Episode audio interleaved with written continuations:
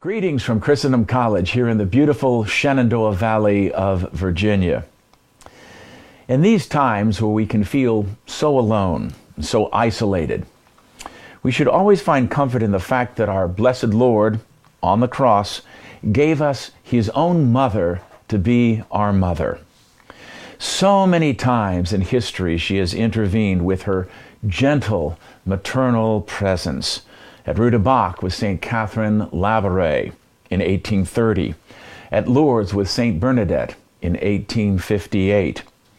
And on a wet, rainy night on August 21st, 1879, she came once again to console her suffering children in a tiny, small village in County Mayo in the west coast of Ireland.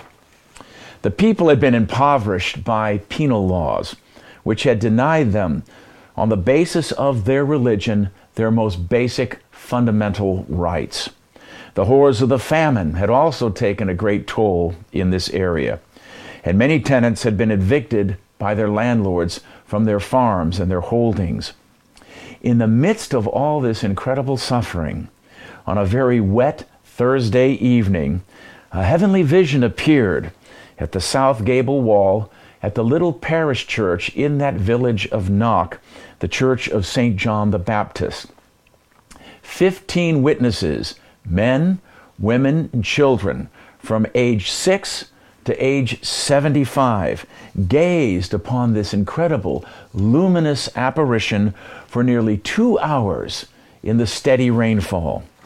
The witnesses who were there prayed the rosary, and although it rained steadily, miraculously, no rain fell on or near the gable wall, and the ground under the vision remained dry throughout that two hour period.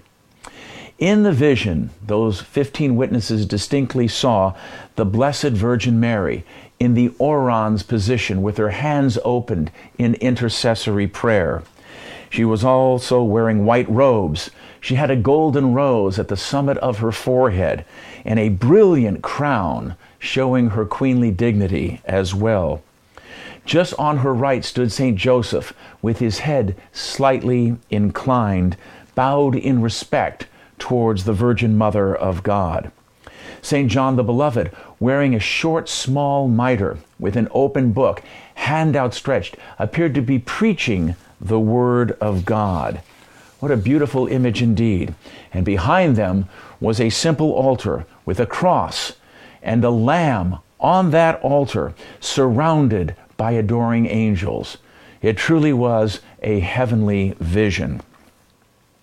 No words were spoken during this vision, but clearly the vision was understood as a heavenly blessing for the people's incredible devotion throughout the period of suffering and persecution to their faith, to the holy sacrifice of the Mass in particular, and Christ's sacrifice as the great Agnus Dei, the Lamb of God.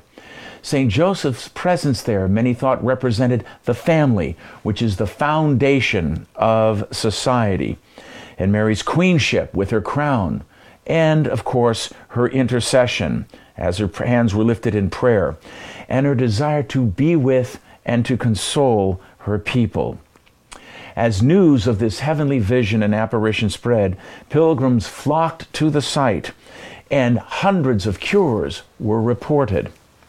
Over the years, knowledge of this beautiful apparition spread throughout not only Ireland, but throughout the world.